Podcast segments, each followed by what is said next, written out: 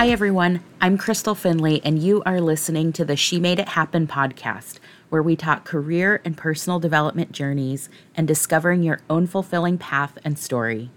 Sit back and be inspired to take action, step into your power, and nurture your success mindset. Let's get into it. Hey there. In today's episode, we are going to chat about having a word of the month and why it is beneficial to your goal setting and focus, and how to use this method to get maximum results. So, you've probably heard of having a theme or word of the year.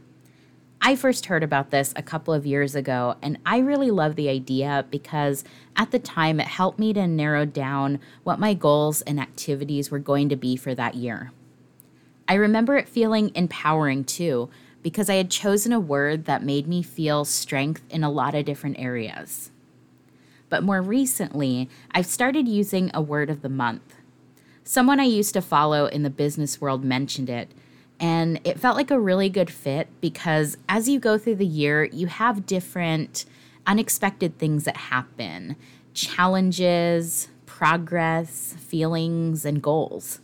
And having a word of the year doesn't always feel like it changes with you as you move forward. Having a word of the month, though, aligns really well with all of those unexpected twists and turns that always seem to be taking place. So, let's talk about getting started with this new process.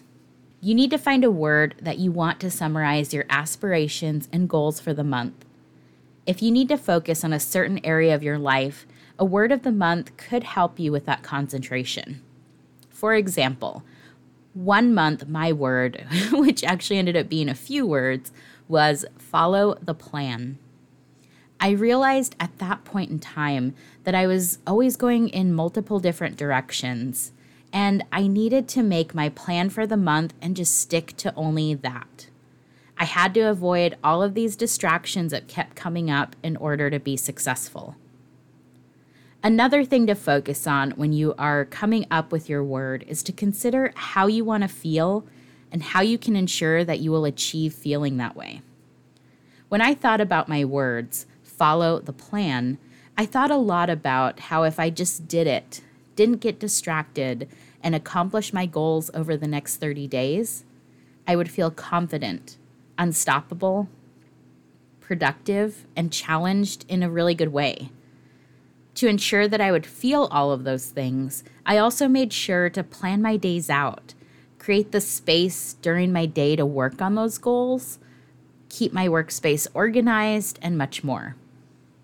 One thing I've realized throughout this new process is that creating a word of the month also keeps me excited and motivated about my goals. I don't know about you, but I get really inspired by affirmations, positive quotes, and powerful words, and I always have them around. This is why having a word of the year first connected with me. But think of this if you get excited about this kind of stuff too, then having the opportunity to create a new word 12 times throughout the year could actually be a really great fit for you and something that would make your goal setting more fun. It's also great if you tend to get distracted like I do sometimes. One thing that having a word of the month has really helped with too is giving you a feeling of starting something new and fresh. And who doesn't enjoy that feeling? It always seems to make uh, goal setting for me at the beginning of the year really exciting. And so being able to do that many times throughout the year is something that keeps me moving forward with those goals, especially if they're pretty long term goals. So um, it just keeps my focus on track. So, how can you make sure that your word keeps you focused and motivated for your goals? One really great suggestion that I learned recently from a friend is to write the word on a post it and keep it visible at all times in your workspace, on the fridge, on the mirror where you get ready in the morning, or it could be on your background on your phone or computer. This will keep your word and intentions top of mind. Another thing that I have done is to place my word in my planner daily as a reminder when I write out my goals for the day. This is a great reminder for staying focused each morning and throughout the day as I'm trying to follow that plan. So it's never too late to begin incorporating this. And if you haven't done it yet, I encourage you to give it a try. And I'd be really curious about what your experience is, so please share it with me. I'd like to thank you for being here with me today. It means the world to me to have these few moments with you. Here's what we covered in this episode why having a word of the month can be beneficial, picking a word of the month and letting that guide how you want to feel throughout the month and how you can ensure that feeling will come into your life. And finally, how you can incorporate your word into your life so you can stay focused and motivated. Here is my big takeaway for you from this episode. Having a word of the month will allow you to be flexible when it comes to any changes that are associated with your goals, any challenges you may encounter, and progress that you've made.